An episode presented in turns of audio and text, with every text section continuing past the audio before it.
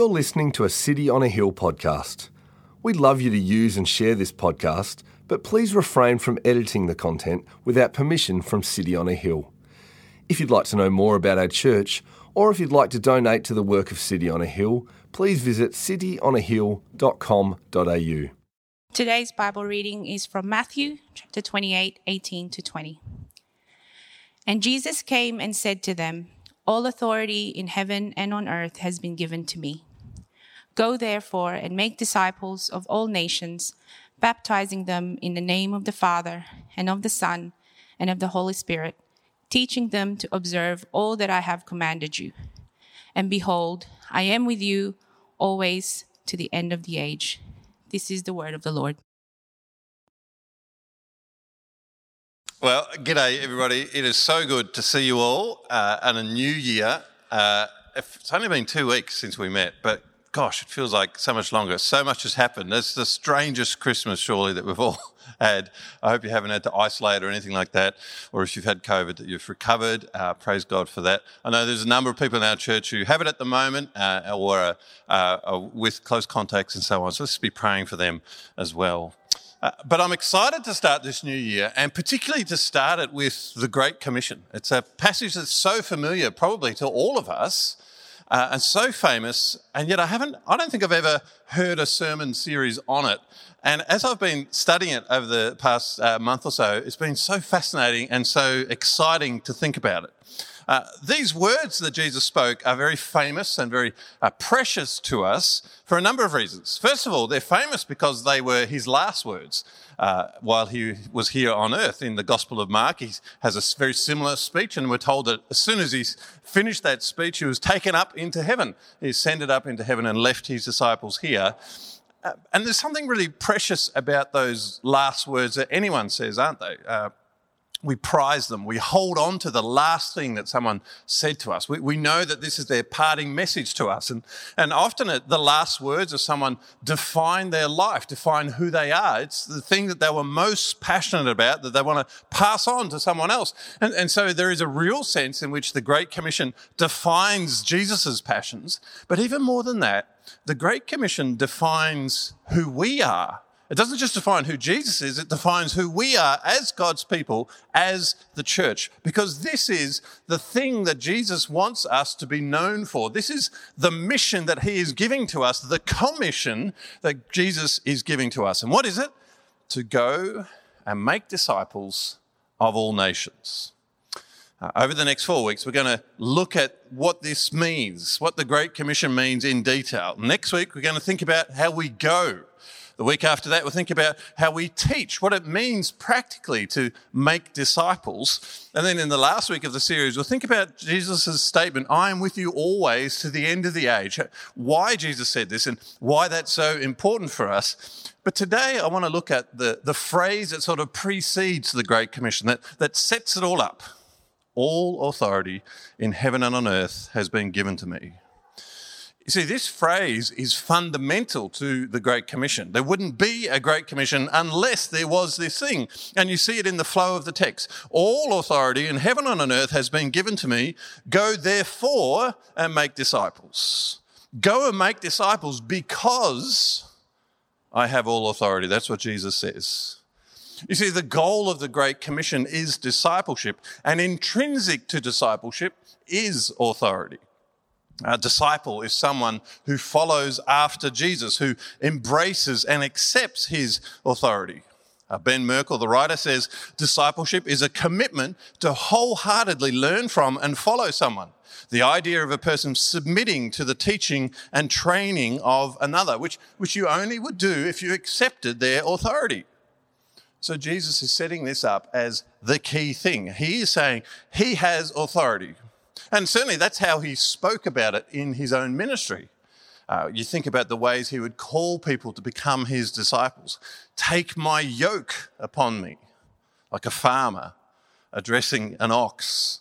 Or, "Sell all that you have and follow me." Give up everything else that you were doing and follow me. He's assuming a certain type of authority. And he's asserting it here too, isn't he? Merkel points out that Jesus here claims all authority, sends his followers to all nations, telling them to teach everything that he spoke about, and he'll be with them to the end. This is all and everything here. And so disciples are those who recognize the authority of Jesus. As one writer puts it, to disciple a person to Christ is to bring him into the relation of pupil to teacher, taking his yoke of authoritative instruction, accepting what he says as true because he says it, and submitting to his requirements as right because he makes them. It all hinges on this. Now, this means one of two things. Either, one, Jesus has just got tickets on himself. He has this massively inflated view of his own importance. Or two, he actually does have this authority. He does have the right, the privilege of calling people to follow him. Now, you won't be surprised to know that I think it's the second option, that Jesus does have this authority. And tonight I want to think about why. And the first reason that Jesus has this authority is that he is God and creator. Jesus Christ is God. He is human, but he is also divine. He's not just a great moral teacher. He's not just someone who has fantastic hair like in all the pictures. He is God himself. And that's how he's presented in the Bible, Colossians 2. In him, the whole fullness of deity dwells bodily. Or Hebrews 1, he is the radiance of the glory of God and the exact imprint of his nature. That's what the New Testament writer said, and we know it in the way Jesus spoke about himself. You see, throughout his ministry, Jesus took the names of God and appropriated them for himself. He said, "This is who I am." Most notably, he used that phrase, "I am." If you were here last year, we remember that is the name that God revealed himself to his people in the book of Exodus. I am. It's the name that only the Creator could have. It means that he is always present, dwelling in an everlasting present, uncreated, always has been, always will be, unchanging, the same yesterday, today, and forevermore. I am. Jesus took that for himself. He also called himself the Son of God. In the ancient world, a son would do what their father did. So if your dad was a carpenter, you would be a carpenter. So when Jesus says, "I am the Son of God," he is making himself equal with God. He's saying, just like God, anything that God does, can do, I can do. I'm sovereign, I'm powerful, I'm the Creator. That's what Jesus is saying about himself. He also called himself the Son of Man. In fact, this was his most popular phrase. He uses it 80 times throughout the Gospels. And this points to his divinity as well. You see, the phrase Son of Man comes from Daniel chapter 7, where the prophet talks about this figure, the Son of Man who comes with the clouds of heaven. And to him was given dominion and glory and a kingdom that all peoples, nations and languages should serve him. His dominion is an everlasting dominion which shall not pass away, and his kingdom one that shall not be destroyed. This is a term full of authority, and Jesus takes it for himself. So Jesus claims authority as Creator and God. Now, of course, this causes a bit of controversy. Right through the Gospels, we see this conflict as the Jewish religious authorities question and resist what Jesus is saying. And you can kind of understand why. You see, in the Old Testament, the Jewish scriptures, it was said to God's people that there was only one God. Deuteronomy 6, "Hear, O Israel, the Lord our God, the Lord is one." And only this God was to be worshipped. "You shall worship the Lord your God, and him only shall you serve." And so whenever someone came along and dared to compare themselves with God, to say that they're on the same level as God, it was no wonder that they reacted to that. And in fact, that's actually what ultimately was the grounds that they gave for executing Jesus. In the trial, the high priest says to him in Matthew 27, "Tell us if you are the Christ, the Son of God." And when he says that he is, they say, "You've now heard his blasphemy." So ultimately they decide to kill him. So how can Jesus say this? If there's only one God, how can Jesus say that he is equal with that God? Well, really, Jesus was expanding and drawing out the theology of God. See, even though there is only one God, there are three distinct persons in the Godhead. We call this the Trinity. God the Father, God the Son, and God the Holy Spirit. As the Westminster Shorter Catechism says, these three are the one God, the same in substance, equal in power and glory. This is an incredible mystery. It's the kind of thing that your kids constantly ask about. It's very hard to explain to anyone. It's hard to explain to yourself. But the Bible points to it constantly. In fact, it's right there at the beginning of the Bible. In Genesis 2, when God is making humanity, he says, let us make man in our image, after our likeness. Right here, Jesus says, go and baptize the disciples in the name of the Father, the Son, and the Holy Spirit. And so Jesus is truly God. So that means that he is also the creator. He makes and sustains the world. Colossians 1, by him all things were created in heaven and on earth. And he sustains the world. He upholds the universe by the word of his power. Hebrews 1, the world and all the matter that we see and touch around us holds together purely because of the authority and power of Jesus. He's God. God has all authority, and so Jesus has all authority. As the great theologian Abraham Kuyper says, there is not a square inch in the whole domain of our human existence over which Christ, who is sovereign over all, does not cry, mine. Jesus made everything. He rules over everything. He has all authority. And so discipleship begins with an acknowledgement that he has that authority as God and Creator. And that's what we see in the Gospels.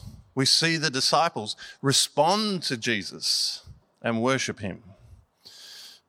You think about when Jesus calms the storm. We're told that those in the boat worshipped him, saying, truly you are the Son of God. Just before this passage in Matthew 28, the first time they see Jesus risen from the dead, they worshipped him, we're told.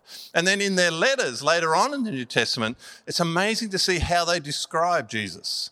John says he is the true God. Peter says he is our Lord and Saviour, Jesus Christ. Paul says he is our great God, the Christ who is God over all, blessed forever.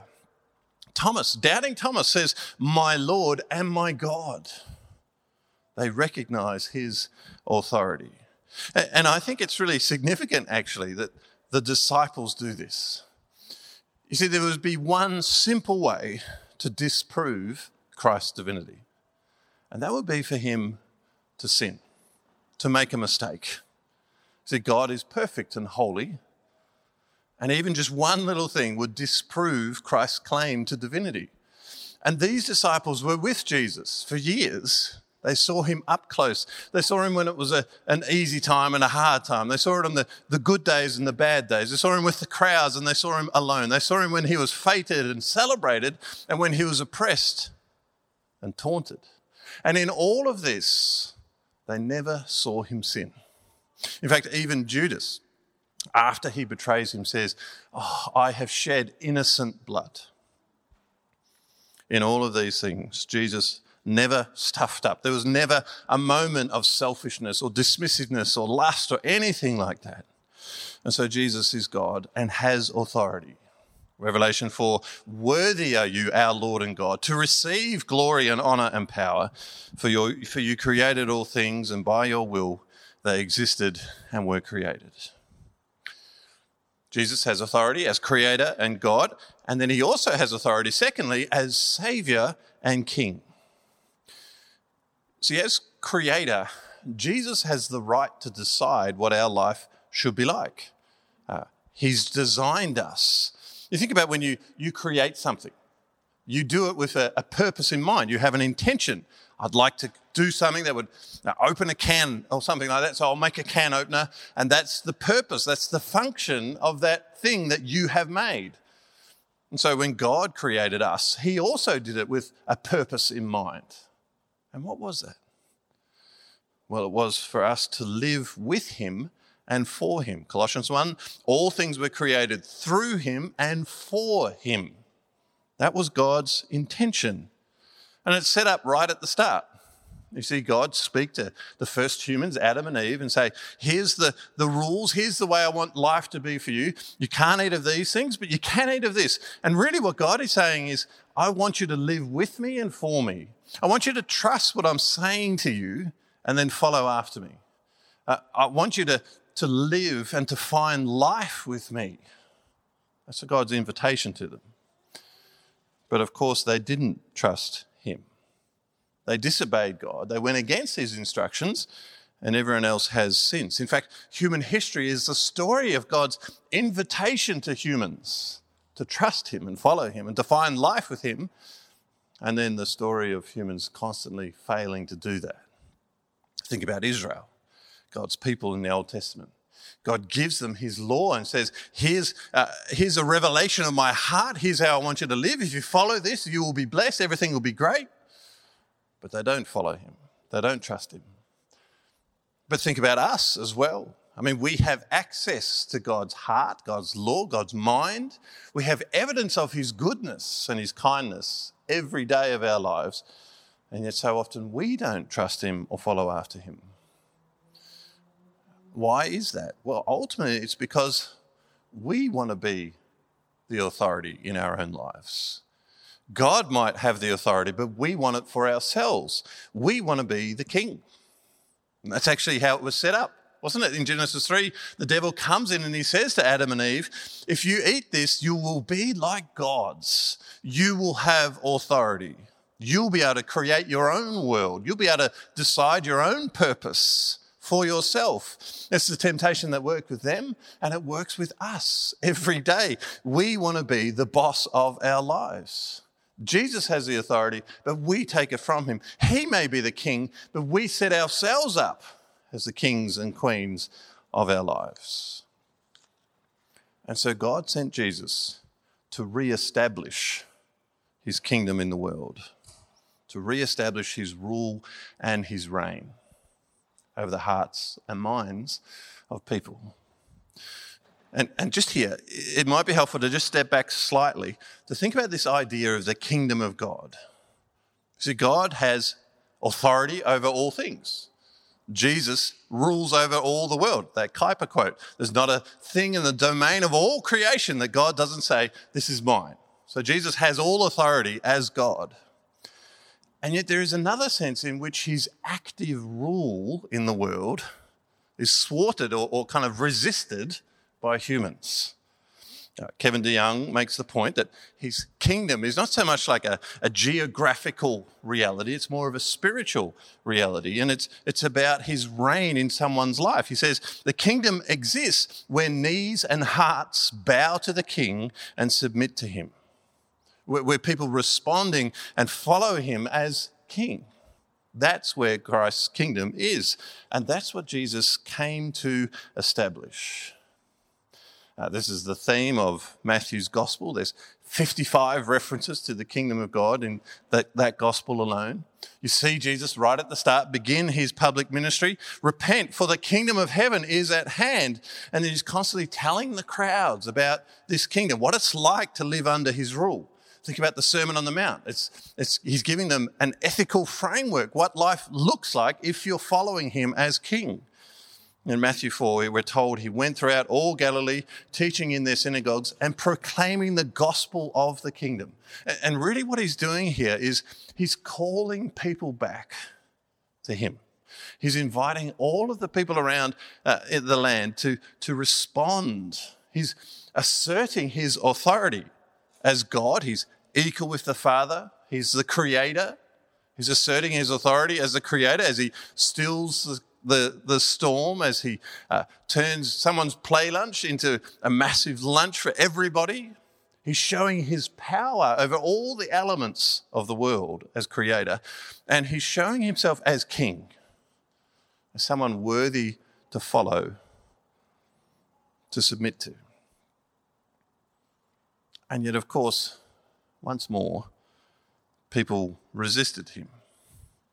I mean, it makes sense, doesn't it? All through the history of humanity, we've constantly resisted the king. And so when the king came in human form, people resisted him. And you see the kind of ferocity of that resistance. as Jesus is there up on the cross and he's being taunted. Here is our King. And in this moment, Jesus seems utterly defeated, a king slain by his subjects, the Creator crushed by his creation, God overthrown by humanity. And yet, of course, it's in this moment that Jesus is actually asserting his authority as Saviour. You see, to be king, Jesus also had to be Saviour, to reign in our hearts. He had to first heal those hearts from sin. He had to overcome the thing that destroys us, sin and death. You see, justice and virtue demand that God does something about our rebellion, and that means that our sin has to be punished. But the wonder of our King is that he takes that punishment. Our King chooses to save us. He stands in the path, diverting that justice onto himself and away from him. And here we see the most surprising but most important aspect of Christ's authority. First, he breaks the power of death, the wages, the consequences, the penalty of sin is death. Jesus pays that, and because he pays that, he rises to new life. And he then defeats death. He gives us the chance of living beyond the grave. 1 Corinthians 15, death is swallowed up in victory. O death, where is your victory? O death, where is your sting? But God has given us victory through our Lord Jesus Christ. Jesus shows his immense power by defeating death. And not only that, he defeats the power of sin in our lives. He rises to new life, and with that, he claims the Spirit for us, and so that God can live inside our hearts. And those hearts that are so rebellious, he can turn to him. And so those hearts that keep rebelling against him now submit, enjoy, and find life with him. Here in this moment, we see the wonder of Jesus' authority as Saviour and King. On the cross, he looks defeated, but actually he's victorious. This is a wonderful poem by Edward Shillito, Jesus of the Scars. The other gods were strong, but you were weak. They rode, but you did stumble to a throne. But to our wounds, only God's wounds can speak. And not a God has wounds, but you alone. Here is the power of your King. The power to defeat death, to defeat sin, and the willingness to die to do that for you, for me. And this establishes him as the one worthy of all worship. And so how will we respond? That's the question. As De Young says, God's kingdom exists where people bow their hearts to Christ. So have you. Have you bowed your heart to Christ? Romans 10, if you confess with your mouth that Jesus is Lord and believe in your heart that God raised him from the dead, you will be saved. That's what we are invited to take on, to become his disciples. To become his disciple is to recognize his authority, to accept his authority as God, the sovereign ruler of all things, to acknowledge his authority as creator, the one who made us, the one who gets to define and decide our purpose, to trust that, to acknowledge his authority as saviour, to say, actually, I haven't walked according to your rule. I've resisted and rebelled against you, and I'm sorry for that, to confess that, and then to receive his authority as King, to invite him to rule our lives and to submit to his will. That's what God is asking us to do, inviting us to do. And of course, this is the thing that we struggle with. I remember I had a friend who had a brother that she was really worried about. This guy was sleeping with his girlfriend and just basically kind of avoiding God's rule in his life, but still calling himself a Christian. And I always remember what she said.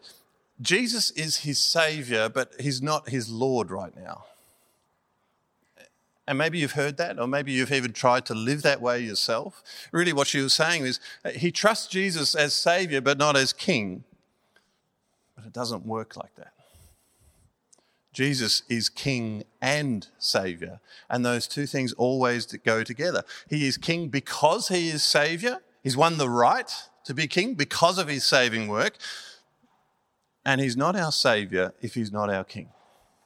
If we're not willing to submit to him, then we can't say that he has taken our sin from us. So have you submitted to him as saviour and king? You see, it only makes sense to have the two together, because if you've truly felt your sin, you're desperate for Christ's authority. You want his authority to take that sin away, to take the consequences and the penalty, and then you want him to change you. You want his power in your life. So have our hearts bowed to the King. Are we his disciples? Now, this is difficult. It's a constant battle. Even after you've said yes, you have to keep saying yes every day. You know this, don't you? You don't wake up eager to submit to God very often. But each time we do, each time we say yes to God, we discover more and more his goodness. He has all authority, and his authority is good. He is the creator who designed us. And the more we follow his design, the more life we find with him. And here's the thing, if we say yes to him, we also get to be a part of his extraordinary work in the world around us. You see, Jesus says, go and make disciples. It starts with us. We need to say yes. We need to become disciples. And then if we do, Jesus invites us to go out there and to make other disciples, to go and help other people see the authority and the goodness of Jesus and to respond to that. Because Jesus is developing and spreading his authority through the world. So you might have noticed something here too, that it says Jesus was given authority. All authority in heaven and on earth has been given to me. Go, therefore, and make disciples. What's that mean? I mean, how can he be given authority if he's already God? What more authority does he need? Well, I think what it's talking about here is the active manifestation of his power. Jesus has always had authority as God, as creator, and he's won authority over his people as king through his saving work. And now that authority is going to seep out into the world. It's going to spread through the world. D.A. Carson says it's not Jesus' authority per se that becomes more absolute. Rather, the spheres in which he now exercises his authority are enlarged. The Son becomes the one through whom all of God's authority is mediated. See, God's goodness, God's reign, God's wisdom is flowing into the world through Jesus. And it starts with us. See, God is going to bring this great rule and reign. We see these beautiful pictures of what's going to happen in the future, the new world, the greater things that are to come. A time where Jesus rules and truth and justice reign, where there's no rebellion and only obedience and flourishing as that flows from that. Revelation 21, he will wipe away every tear from their eyes, and death shall be no more. Neither shall there be mourning or crying or pain, for the former things have passed away. All those things just existed when everyone just disobeyed Jesus. But when Jesus comes back, everyone will obey him and respond to him, and life will come with flourishing. That's what's coming. That's what happens when Jesus reigns over people's lives. And we, as his people, get to be a preview of that. We're the trailer for the coming attraction. When people see us, when people see the people in this room, when people see the church living and loving together, when people see the way we respond to the great ruler, then they are inspired to want to do the same. They see a light within us that they're desperate for. That's our job. we go and make disciples. And the big part of that is by being disciples together and showing his glory and his wonder. We point to the goodness of his rule. And then we prepare the way for his return. See, Jesus is coming back. He once came in great humility, born in a manger, in a nondescript stable.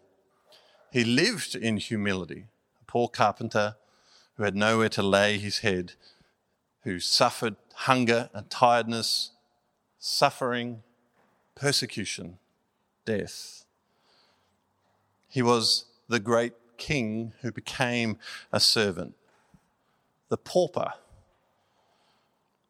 Philippians 2, though he was in the form of God, he did not count equality with God a thing to be grasped, but emptied himself by taking the form of a servant, being born in the likeness of men, and being found in human form, he humbled himself by becoming obedient to the point of death, even death on a cross.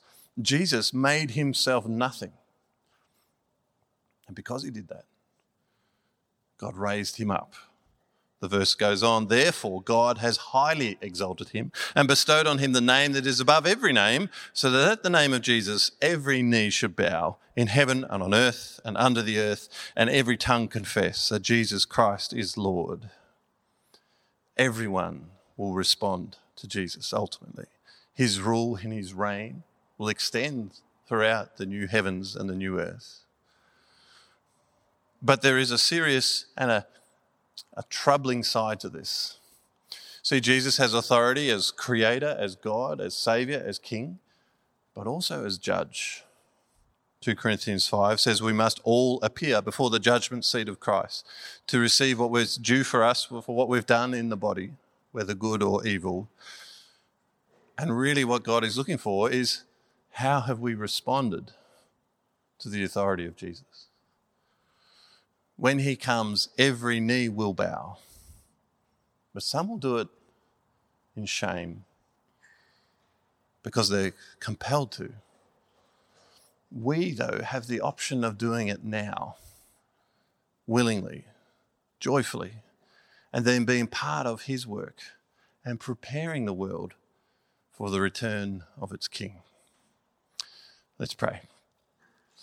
Lord Jesus, we worship you. We acknowledge you as our God and our Creator. We confess that we've so often resisted your authority and defied you. We haven't lived out the purpose that you have designed for us. We're sorry for that. We thank you, Jesus, that you came to save us, to bring us back, that you died for us. The punishment that we deserve, you took for yourself. You humbled yourself. And now we acclaim you as King of all things and of our lives. Help us to continually submit our lives to you, to trust that your will is good. And then, Lord, help us to prepare the way for your return, to point to your goodness and your greatness, so that others bend the knee to you. May you come back, when you come back, may we greet you with great joy and excitement. Amen. Thank you for listening to our podcast. If you'd like to know more about our church, or if you'd like to donate to the work of City on a Hill, please visit cityonahill.com.au.